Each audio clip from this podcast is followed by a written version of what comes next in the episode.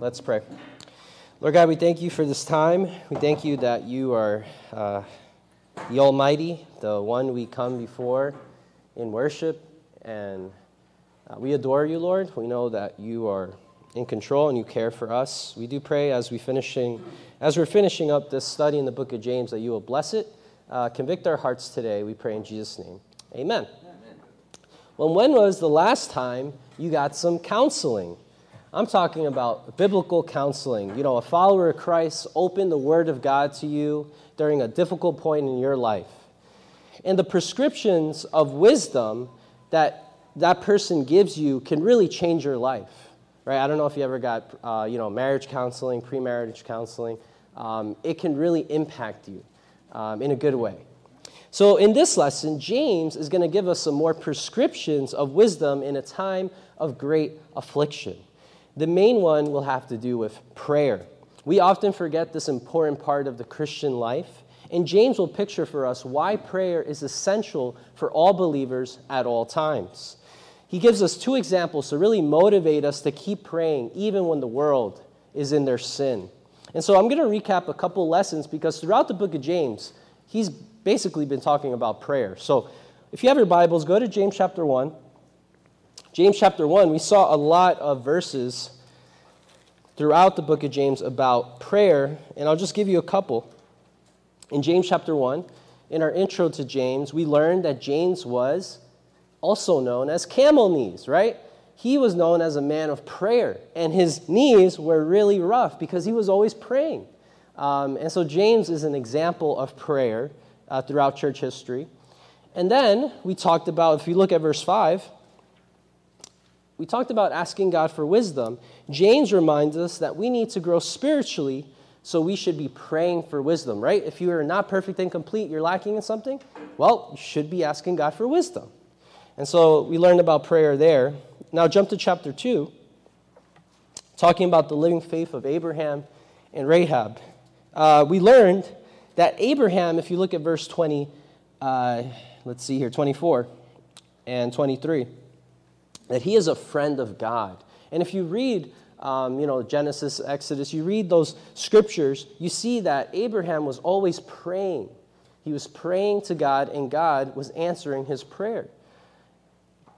And then we talked about Rahab. Now, Rahab, verses 25 to 27, she was a woman of faith, right?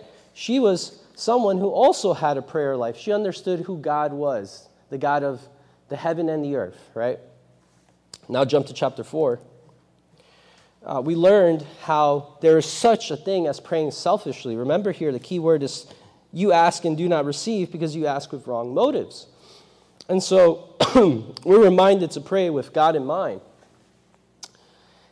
And uh, there is a way to pray with right motives. Now, continuing, uh, look at verses 7 to 10. I think this is really key for us. Maybe you overlooked that there's prayer here in verses 7 to 8. Uh, James mentioned how a person must humble themselves before God. Uh, if you look at verse 7, submit therefore to God. And then look at verse 8, draw near to God. And so, as uh, brothers who uh, need to repent of their sins, we ought to be praying and saying, God, here I am, forgive me for all that I've done. And then lastly, um, last week, uh, verses 7 to 12, uh, with prescriptions of, uh, of patience, we see them praying. Why? Because they need to strengthen their hearts. They need to look to the return of Christ. And so, what do they pray?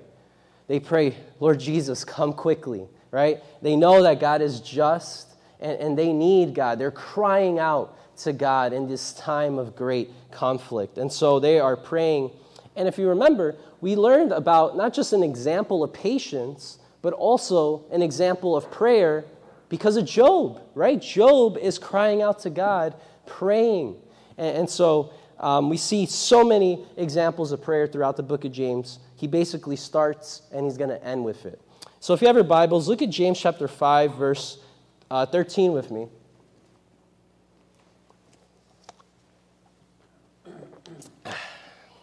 Let's read it for today. James 5:13. If anyone among you suffering, then he must pray. Is anyone cheerful? He is to sing praises. And so James gives us two more important imperatives. We could argue they're interchangeable. And so let's look at these uh, imperatives here. After two warnings about falling into judgment, remember he says, Do not swear, do not complain, so that you will not be judged. Here, uh, it's going to be more about the topic of prayer. And he's saying, um, if you obey, if you follow, um, if you do this, you're going to be healed. We're going to see that in a little bit. And so he just mentioned to be uh, patient during trials. And so, whatever the suffering may be due to, right? We're, we see here in verse 13 if anyone among you is suffering, it could be um, either uh, a form of discipline, right? Um, or it could be uh, a form of mistreatment. Whatever the case may be, the solution remains constant. The believer is to pray given any affliction. And so maybe in our trials, we, we tend to want to run away. We tend to want to isolate ourselves. But God is calling us to pray. And so when we suffer, God isn't laughing about it. He's telling us, Go to me. Go to Him, right? He says, Come to me, all who are weary and heavy laden, and I will give you rest. And so we see here uh, the first question is anyone among you suffering? Then he must pray. But we also see another question, the second one here. It's very similar to the first. He asks, Is anyone cheerful? And so, why would James ask such a question knowing that his audience is going through trials? Uh, remember how he started the letter, right? Consider it all joy, my brethren, when you meet trials of various kinds, for you know that the testing of your faith produces steadfastness. And so, what I believe James is getting at, believers can still have courage in the trials. They can rejoice knowing that God has a purpose for those trials. And so, what is the proper response? It's to worship God. Even when all things seem to be going wrong, we know God is working all things for our good. And so, James commands us to sing praises. You can translate that to sing a psalm. When you are going through trials and you know that you're blessed, we are commanded to praise God. Now, I want to bring up an interesting point because I really believe these imperatives are interchangeable. When you are suffering, does that mean that you can just not praise God? No, of course not. We, on the contrary, we should praise God. Remember Paul and Silas when they're in prison? What are they doing? They're worshiping God. And so we're called uh, to pray, uh, sing praises even when we're suffering. And we're also uh, called to be cheerful. Um, and, and it says here in verse uh, 13 if anyone is cheerful, he is then to sing praises. Why wouldn't we also pray? And so we see here if you are cheerful, pray and sing praises. If you are suffering, pray and sing praises. Now, I guess a good question would be when was the last time you sang praises to God, right? Um, it should be a daily occurrence of worship to the Lord. And, and so let that motivate you a little bit uh, at, at, 11 o'clock when we're upstairs uh, praising our Lord to sing a little bit louder, all right? Let's continue here to our next verse, verse 14. Uh, but any questions or comments here on these two imperatives? There's six today. Any questions on these first two? Pretty simple here, straightforward. All right, verse 14. Is anyone among you sick? Then he must call for the elders of the church, and they are to pray over him, anointing him with oil in the name of our Lord. And so in this verse, we have two more commands from James, but they're for specific people, right? There's a brother who is weak or sick, and then the other people he's going to uh, target is the elders of the church. And so we're also going to see a very interesting topic here and that is uh, the anointing oil. Uh, I'm looking forward to talk about that a little bit. Should be interesting. All right, so the word for sick can also be translated weak, right? It means without strength. Uh, this person could be going through a spiritual weakness in the trials. Uh, he is at a point where it would be wise to reach out uh, to other brothers about his situation. And so this should remind us that prayer is not an individual practice, it, there's also a corporate aspect to it. Uh, we may not know why exactly this person is sick. It could be that they are being disciplined for a sin uh, while they were uh, in the trials. They were obviously groaning or they were um, complaining, uh, lashing out at their brothers, whatever it may be. Or It could be that they're just like Job, right? They're living a righteous life, but because of God going to glorify himself through this person's witness, they are going through a sickness, a trial, and, and they're going to testify to the healing power uh, of God to the rest of the world. So, like I said, whatever reason uh, the sickness has come about, um, you know, it's not really referring to just a simple cold. Um, this is something very serious. And so the sick here, they're called to summon or call for the elders of the church. Again, as believers, we need each other, especially in these moments of weakness, right? We need this accountability and for others to pray for us. And so rather than hiding and isolating ourselves, we ought to follow this biblical model of restoration. And so uh, I have two examples uh, in this lesson here. The first one uh, of biblical prayer is the example of the elders of the church, right? We know the elders, they are men who are above reproach. They are not self willed or quick tempered. Uh, they are hospitable, loving what is good, sensible, just, devout, and self control, according to Titus. And so we read about how the 12 apostles in the book of Acts, what did they do? They devoted themselves to prayer and to the ministry of the word. And so in the book of James here, uh, we see he is calling the elders to pray, right? That's the imperative here. And so to pray, that's going to require their time. Uh, that means that elders need to be ready to answer the call for their brother who is in great weakness.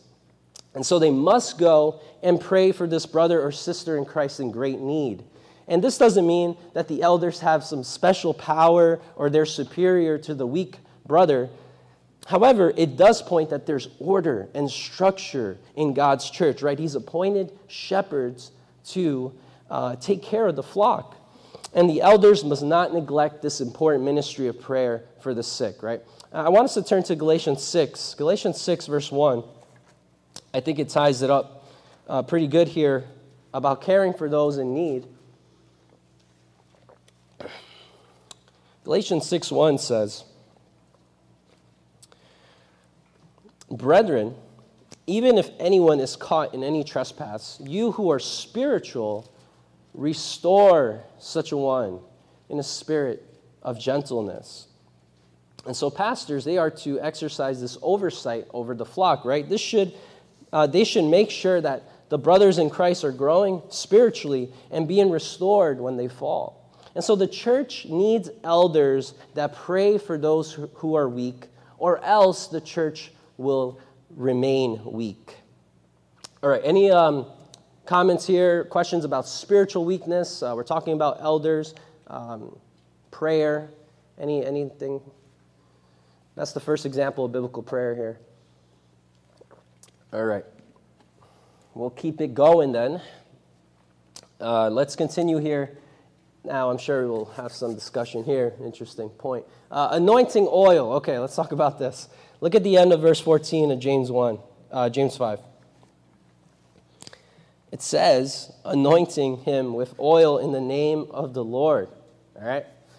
So, what is James talking about here? Uh, we might easily get caught up with that oil part, right? It's uh, olive oil in the Greek there. But the best way to understand this verse, I believe, is to focus on and understand what is he talking about when he's saying anointing, right? Uh, the word anoint, if you read Exodus 40, 15, and Numbers 3, 3, it's talking about anointing of priests, right? And so I'm going to make the argument that anointing pictures God is at work, right? He's working in a spiritual way. And this again should remind us of God's order and structure. We may not observe it with our eyes, but as the elders are praying, God is doing something amazing. I also want you to see another verse here. Go to Mark 6. Mark 6, verse 13.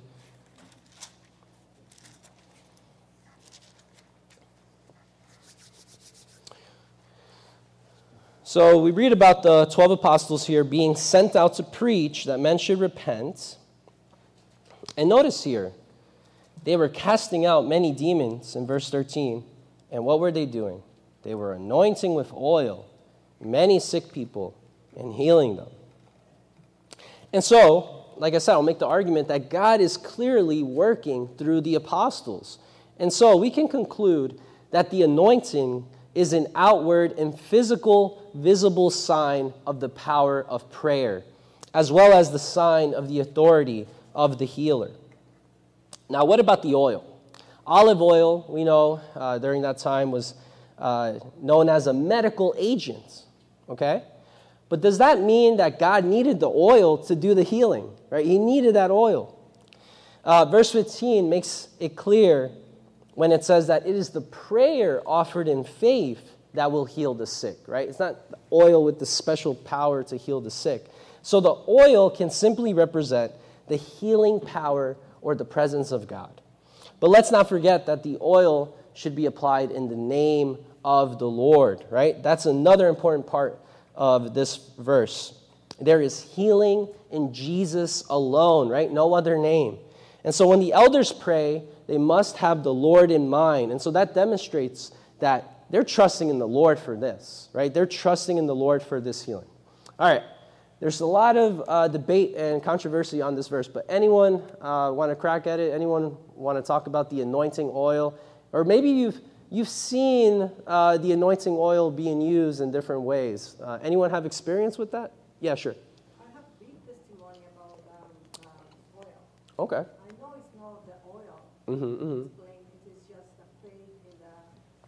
Yes. faith, God is there. Exactly. We are praying, we have been obeying God using the oil. Yeah, yeah. It's- Nothing wrong with that. I was like sick uh, more one year, more than one year when I lost my baby. Mm. Yeah, I lost my baby when I, he, um, he was eight years old. Eight Yeah. years after born. Mm.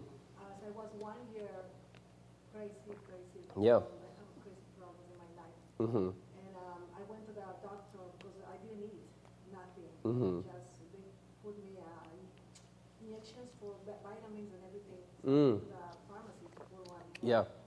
And by they have um, they open church because they are doing like campaign to pray to preach. Mm-hmm. And there was the, the church was open, and uh, I was passing by, and and the pastor said the person is, is coming to the church because I was looking at the church and said, God, I need something Mm. because I, I cannot live like that more than one year. I have my kids, I have my life, but help me. Mm-hmm. I didn't eat, I didn't sleep. I, I was so sick. Mm. So the pastor said, the person who's coming, she needs help. She Mm. needs to be healing. Yeah. So I went to, please can you come to the front? So I went to the front. Mm. He put oil in my head, Yeah, yeah. and I feel, I, and the, my life changed everything. Mm. Change, I, I, I can't sleep. I went to the house. I I can sleep. I can, I can eat. I can think properly. Uh, sorrows in my life. No sadness. Nothing. Mm. So God healed me. Wow. And yeah, there's definitely many testimonies of where the Lord, um, like like you, my sister, who's going through a spiritual weakness, and uh, you have elders or, or, or people praying, and obviously we know the answer again is, is the person who offers the prayer up in faith, right? Um, it is God who is doing that work in the person. Anyone else? Yep, Bob. So, so, you know, you always see uh, these controversies about literal translations of things. Mm-hmm. I, I, I, my, my own understanding is, uh, let's have charity with one another when there are differences of Mm-hmm. Of course. things. But uh, I think the one caveat is you don't want to be superstitious about the oil. Oh yeah, no, of course not. The oil has some miraculous power in it, Mm. and so I think, and Yeah. Yeah, good, good point, Bob. I know there's some uh, false teachers out there called um, para de sufrir, uh, stop the suffering, and they basically say, hey, buy this rose, and you're good for $150, and it's going to heal you. So obviously, there's extremes here. Uh, Barbara, did you have something? Yeah, um, I was attending uh, the Presbyterian Church in Providence, Uh-huh. which is an evangelical church, Okay. and um, my father died. Mm. At that time, I had extreme fatigue. Wow. To the point where I could barely stand. Mm. And I remember, like, I was crawling around on my kitchen floor, and they had a healing service, which they had every now and then. And Mhm. The minister um, had just started using oil sometimes. Okay. He, I don't know, took Yeah. a class in it or something. 'cause Okay. He told me, I just began doing this. Hmm. And I went to the service and went up and he anointed me and prayed and I know that it just, Wow. just, you know, same experience. And again, I, I would make the point like you had faith, or, or the obviously the elder in this particular text in the book of James is um, talking about the faith of the elders. And so, very good point. Oh, last one. All right, go ahead. Where do you put the oil? How does it work? Yeah, so we would have to go to context in the in the Gospels. Um, some believe it was on the head. Um, whatever it is, uh, I think it's just the because I think in the anointing in the Old Testament there was it was mainly on the head, but. Um, Pour it on or dab it on? yeah, that's that's I think a good question. Like I said, I, I would say um, whether it was pouring or, or anointing, the, the act of having some olive oil was was the key there. Um, I mean, yeah, you could you could get into different, you know, you have to bathe your whole body in it, but no, um, I think the the point there is just yeah, making sure that the person is, whoever's praying uh, is trusting the Lord, and obviously it's it's for the Lord's will. And in those cases that you both brought up, um, in that spiritual weakness, the Lord wants you to be restored. Um, and, and He wants us to be restored when we're going through these tough trials, uh, to keep going and, and to be a testimony and a light. Um, and so, yes, the Lord could heal, um, and it's amazing when He does, right? And we'll get into a little bit more. Uh, all right, last one, Joe, if you had something. Doesn't, when you anoint someone, doesn't it say that, it says here, uh, look at Exodus chapter nine, that it- it's basically uh, setting apart, consecrating. Yes, so like I said, there's a lot of different um, interpretations of this text, uh, but yes, um, one of the main there's there's two words in the Greek for uh, anoint. Um, the one we have here, uh, some would argue, is kind of more like a, a simple uh, anointing, and then there's another one that, like you brought up, the sacred, and, and this is like you're calling them out. Um, but yeah, but but good point. Let's continue here though. Um, go to James chapter five, verse fifteen. And, and very good points here, everyone. Uh, thank you for sharing. Look at verse 15 here. It says, uh, What happens to that? Uh, what's the outcome of that weak brother? And the prayer offered in faith will restore the one who is sick, and the Lord will raise him up, and if he has committed sins, they will be forgiven him. And so we observe here the importance of faith and an illustration of restoration. So let's talk about faith a little bit here. Uh, James brings us back to the beginning of his letter when he states the prayer of faith. Remember, the elders are to have faith. We know that God answers the prayer of his people, people of faith. And so, if you remember James 1, verse 6, we were told that we must ask in faith, right, for wisdom without any doubting. For the double minded man is unstable in his ways, right? He is not to expect anything from the Lord. But on the flip side, what about those who aren't double minded? They are depending on the Lord with all their hearts. They should expect to receive from the Lord. And so God will answer the prayer of faith. And we know that uh, the Sermon on the Mount, that those who were praying to the Lord, to the Father, they would be rewarded, right, in secret. We also know in, in the Sermon on the Mount um, that our Father who is in heaven will give what is good to those who ask Him. Remember, it's not like, um, you know, if you ask me uh, for a fish, I'll give you a stone. It's like, if you need something, I, I will provide. Um, and obviously, He's talking there about uh, real needs, not desires, what we want, and all that. But here's the key it's not some kind of word of faith movement, right? It's not this name it and claim it and you'll be healed. Um, no, this is about caring for a brother or sister in need, right? It's, if it's the Lord's will, we would love to see this person restored and healed. And so, what does the prayer of faith accomplish in the book of James? James gives us this picture, this illustration of restoration, and it's beautiful. Here is a weak brother in Christ who is in need of restoration. And so God is going to grant that this person is healed. Uh, the word for restore, it can be translated to save or to heal, which is the same word James is going to use at the very last verse. He writes, Let him know that he who turns a sinner from the error of his way will save his soul from death and will cover a multitude of sins. And so let's summarize this um, process of restoration for a person who is weak. Uh, so I have it up there. The, the man, what is he supposed to do? He summons the elders, right? The first thing he does is call, let him know that he's in trouble, he's in the spiritual weakness. Second thing, the elders they answer the call. They come and they pray over him. And then, number three, we see what happens after that that the man is being restored. Now, it, if you look at verse 15, not only restored, it says here, he will also be raised up and forgiven if he has committed sins. And, it's very interesting. In a similar way that James told us to ask God for wisdom, right? He knows we need to grow in maturity. And we can ask God for wisdom uh, because he is a God who gives without reproach, right? He, he is generous to all. And so James is here giving us a biblical formula for restoration when we're weak. No one is immune to weakness, right? May we not think we're above that process. I'll never get to those lows that I hear my other brothers or sisters are at. No, no, no. It could be us that are the next ones to summon the elders.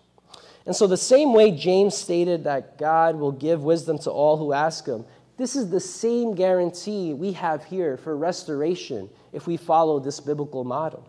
And so God is gracious to forgive even the worst sin imaginable, and He's also gracious to restore a person in great need that feel like they're on their last, uh, you know, lifeline.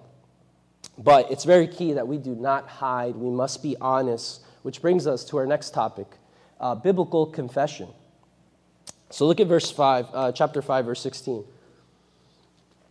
Therefore, confess your sins to one another and pray for one another so that you may be healed. The effective prayer of a righteous man can accomplish much. And so, again, we're reminded of prayer and the importance of being accountable to one another. We have two more commands from James, and these are the last two in the whole book. These are the last two of 54 imperatives. Remember, it's like a drill sergeant here it is. We're finally done with all the imperatives, just these last two. Uh, James gives us this illustration of uh, restoration. After he gave us that, um, now he's going to say, You need to confess, right? He's going to tell us our need to confess.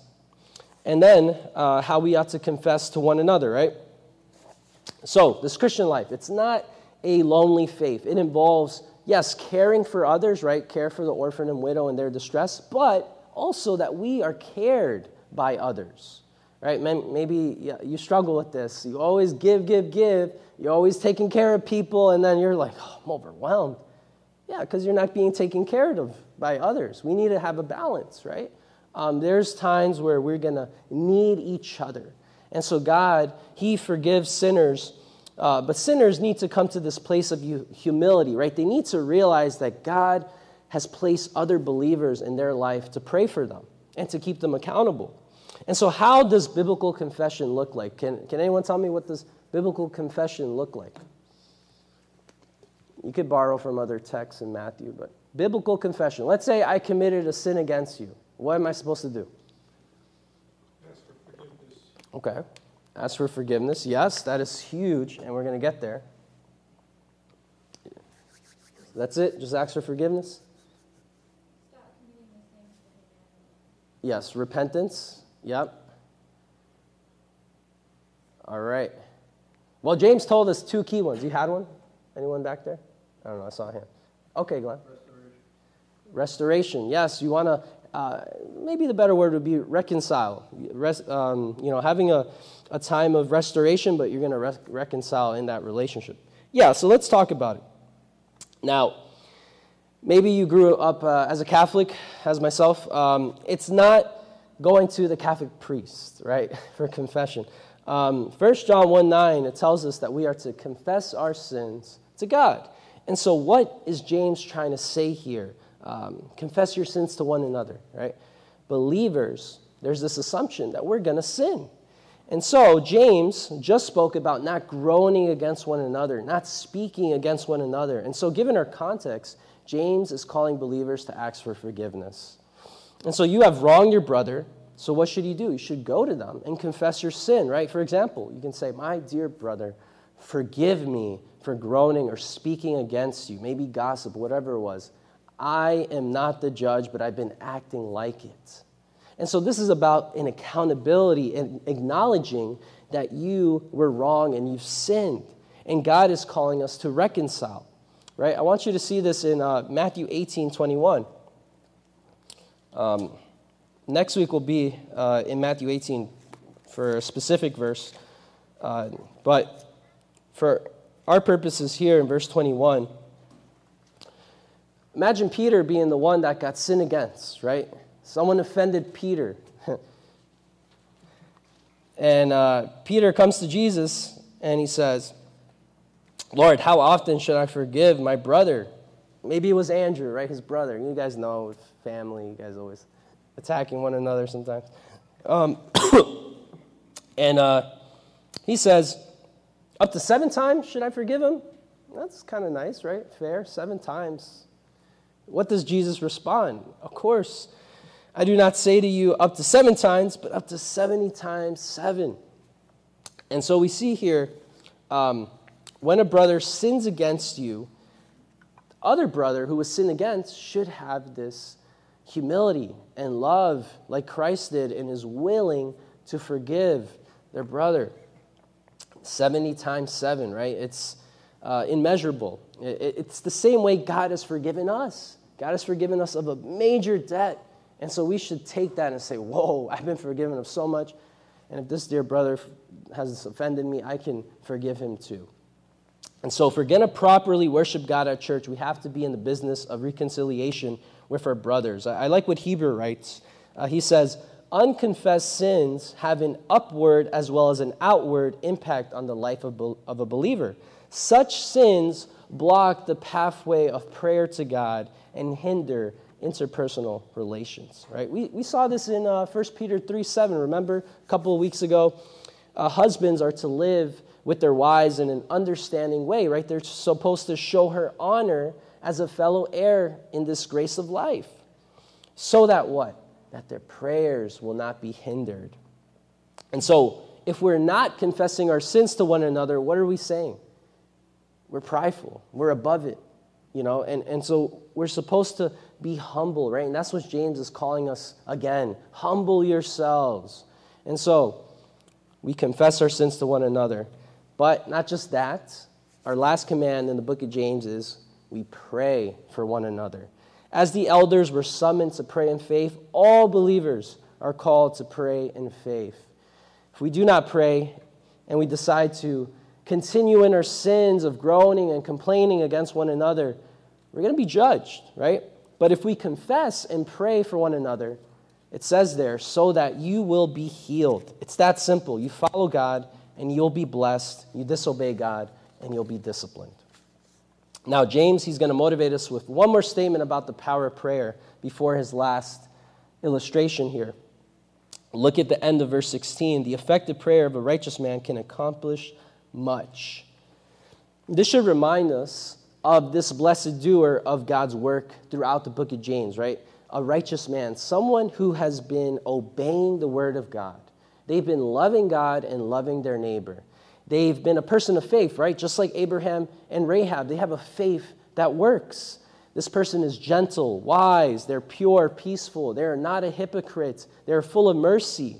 And so uh, I believe he's also referring to the righteous man in verse in chapter 5 verse uh, 6, right? That person is willing to die for the truth. And so even in the trials, uh, this wise man is patient and they are considering it all joy.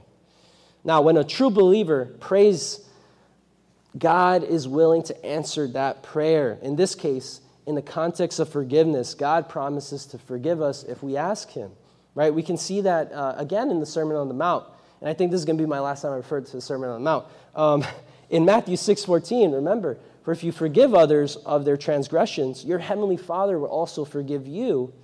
And Jesus taught us also how to pray that we are to pray that God will forgive us of our debts as we also have forgiven our debtors. And so God will answer this prayer. God is willing to restore us. And so James gives us that illustration to picture for us um, how God answers in this great way. And so we'll end with this. Uh, let's look at the last two verses in verse 17 and 18 here with Elijah. Elijah was a man with a nature like ours, and he prayed earnestly that it would not rain, and it did not rain on the earth for three years and six months. Then he prayed again, and the sky poured rain, and the earth produced its fruit. And so, after saying that the prayer of a righteous man can do much, he gives us an example to consider, that second example of biblical prayer, and this illustration. So, here's our second example. The first one was the elders. Now we have here Elijah. Elijah was a famous prophet of the Jewish people. A lot of them viewed him as some kind of superhero, um, but he wasn't. He was a sinner like us. James states that he had a nature like ours, or he had feelings like us. And so Elijah went through similar trials like the audience of James, right? He was hated and persecuted for speaking the truth. And he also needed the Lord to provide in difficult times. And so the same God who helped Elijah in trials is willing to help us too. Uh, we can pray just like Elijah did. Uh, Motyer writes Elijah could rise to the heights of faith and commitment and fall into depths of despair and depression. He could be brave and resolute sometimes and then fly for his life at the whiff of danger. He could be selfless in his concern for others and then filled with self pity. In other words, he was an ordinary person, but he was right with God. Or, in the terms of James, his faith was active with works and it reckoned to him as righteousness. And so, don't think for a moment that your prayer is weak because you aren't a prophet. It's not about how spiritual you are, it's about who God is. Remember, we're praying to Him. Of course, we can't overlook the fact that God answers the prayer of His believers, right? People who have real faith. And that brings us back to that major theme of the book do not be deceived, right? Do not be deceived. So God answers prayers, but He doesn't answer prayers to those who uh, hate Him, who, who reject Him. And so, like Elijah said to all the people, how long will you hesitate between two opinions? If the Lord is God, follow him. If Baal, follow him. And so, like Elijah, we need to come to that conclusion that the Lord is God and we're going to follow him even in the toughest of trials. All right, any comments here? Uh, anything that stood out? Uh, Elijah, always a great person to talk about. Mm-hmm. I have another um, question. Sure. For me, it's a big question, because in the second time, when God, I lost my second, my second son, Mm-hmm. um, he was in the hospital, Mm. and I was, he was uh, in a detention, um, detention, detention room, Mm-hmm. detention care. Um, so I was so devastated, and I was, I went to pray. Mm. We, have a meeting today on Fridays. Yeah. And I prayed for him. And I said, God, you are powerful. Mm. I've chosen you. And I know you want to restore my kid. I'm pretty sure. I, I know you want to. Mm. And the next day, uh, he, he, he passed away. Yeah. So and I said, why? Mm. Not to my Lord, but in the group we are praying. Yeah. And my, my sister said, my sister in Christ said, you don't have enough faith. Mm. So it's making me devastated because I said, Yeah. God, give me the faith. No, it's not my, by myself. Mm. So God give me that enough, that, that, that, how much would I have to have? Yeah, interesting point. Um, we, I wonder if that same person will tell Job, "You didn't have enough faith, Job." Um, no, Job had a plenty of faith, uh, but God used the trials. Me, and here's the interesting part: God doesn't answer Job why it happened, um, why he went and lost many of his kids. Uh, but uh, Job trusted the Lord, so we may never know that answer. But uh, the main context here, what it's talking about, is a, a a Christian who is going through spiritual weakness. Um, so I think your first example was really fitting to the context of the passage, and the Lord does desire to restore. Um, but then the second thing, I think that's just part of the trials where God has a purpose, uh, works all things for our good. We may not understand it, uh, but one day, Lord, the Lord will uh, help us, um, you know, see just what He was doing there. Um, but yeah, good, good uh, thought. Anyone else here? Something specific about Elijah? Uh-huh. And not about Elijah, about the confessing to one another. um, I Yeah. think it's a gift that God gives us in the body of Christ to, uh, I've seen extremes where a person gets up in front of uh, the whole church and confesses to a priest. and it's sin. Yeah, But may I just sure, go ahead. I think that um, God, we we just had a thing here about accountability Mm. problems, right? And I think it is a good and cleansing thing and uplifting thing to Mm. be able to be transparent. Yeah. I think God also sometimes gives us a person to, Mm-hmm. you, you, you want, you, you've got this set, sin in your life, Yeah. all along, you're really having a difficult time. Yes. And, and the person, just like the Catholic Church had a priest, I'm not saying that, anything about that, I'm saying that you Mhm. find a brother or a sister Yeah. where you said, look, I'd like to, I'd like to talk to you about this. hmm uh, And get it off your chest and have that person pray for you. No, very good point. I think that was something that um, I forgot to mention while we talked about confession. Yeah, it's not like you go and, and, and tell everyone about your sin. Yeah, I think it's good. And we'll see that next week a little bit more in Matthew. Um, uh, but you go to a dear brother, a trusted brother, um, someone who is spiritual, someone who is um, walking with the Lord. And, and yeah, you, you do that. Um, but yes, very good point. Let's not forget that. Uh, but we got to get this done here. Look at um, this illustration of rain uh, in verse 17. James wants us to think about a time that God answered the prayer of Elijah, right? It should encourage us to pray. In verse 17, he tells Elijah, uh, it tells us that Elijah prayed a prayer, right? That's, that's the more literal translation there in the Greek, that it would not rain. And it didn't rain for three and a half years. We read about that in the book of Kings, and then Jesus confirms it in Luke 4, uh, 4:25. He says there were many widows in Israel in the days of Elijah when the sky was shut up for 3 years and 6 months when a great famine came over all the land. And so clearly God is at work in this miraculous way for it not to rain for such a time.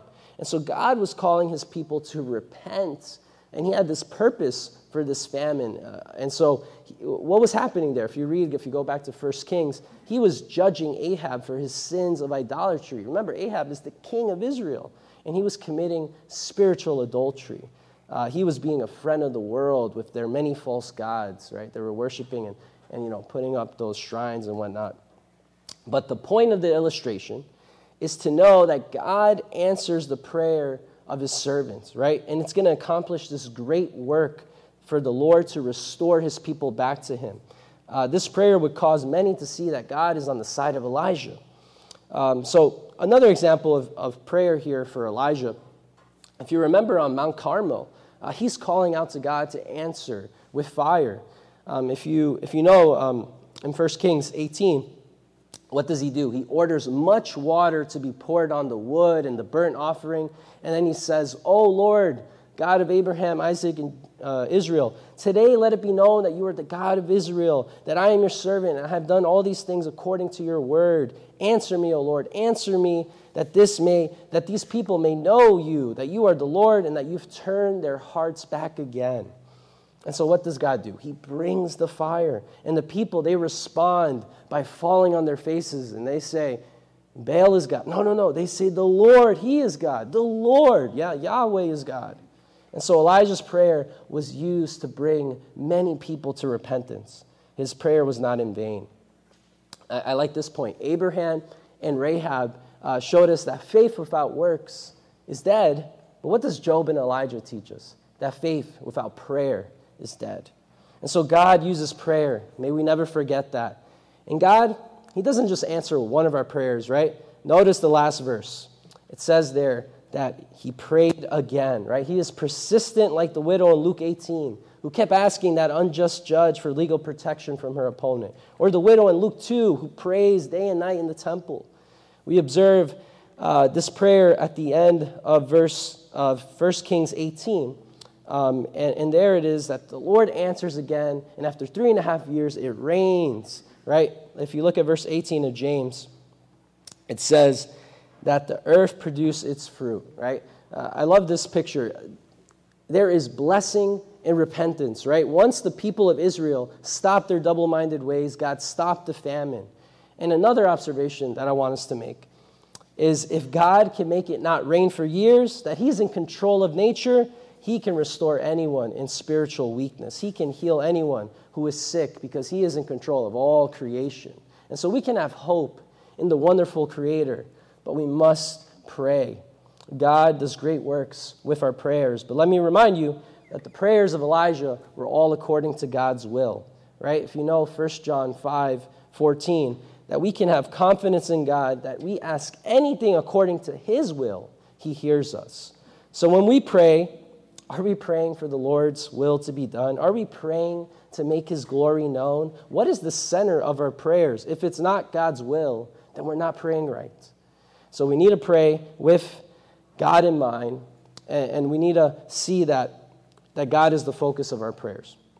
So, notice that Elijah, he prayed a difficult prayer first. Remember, who wants to live in the midst of a famine? But he's praying that the Lord will make it not rain for three and a half years, but it was the Lord's will. And so he prays for it. He knew that God would provide, that he would help him to persevere.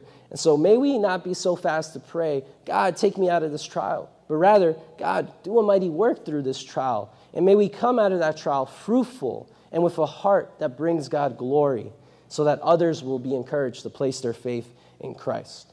All right, in conclusion, here, out of time, we're, we're called to listen to these prescriptions of prayer, right? My suggestion there, if you haven't been praying lately, to start a prayer journal or um, have a prayer closet. Go somewhere uh, specifically where you can just get alone with God, even if that's a walk, you know, or maybe in your car, you got to just go out and, and pray.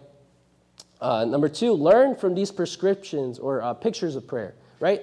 Uh, we're called to pray um, not just for our needs and, and for the Lord's will to be done in our lives, but also for others. We need to be in the habit of praying for others. Maybe just write a, we have a church directory. Um, if you don't have access, let me know. Uh, you could just look at everyone there and, and, you know, keep them in prayer. Alrighty, next week we will conclude our study in the book of James, believe it or not, uh, with one more picture of restoration. The picture we learned about today was about us taking the initiative when we realize the sins we've committed and we confess our sins to our brother. But there are times when our brother in Christ is going to have to take the initiative and rebuke us if we are straying from the truth. And that is why we need each other. God is going to use the servants to keep each other accountable.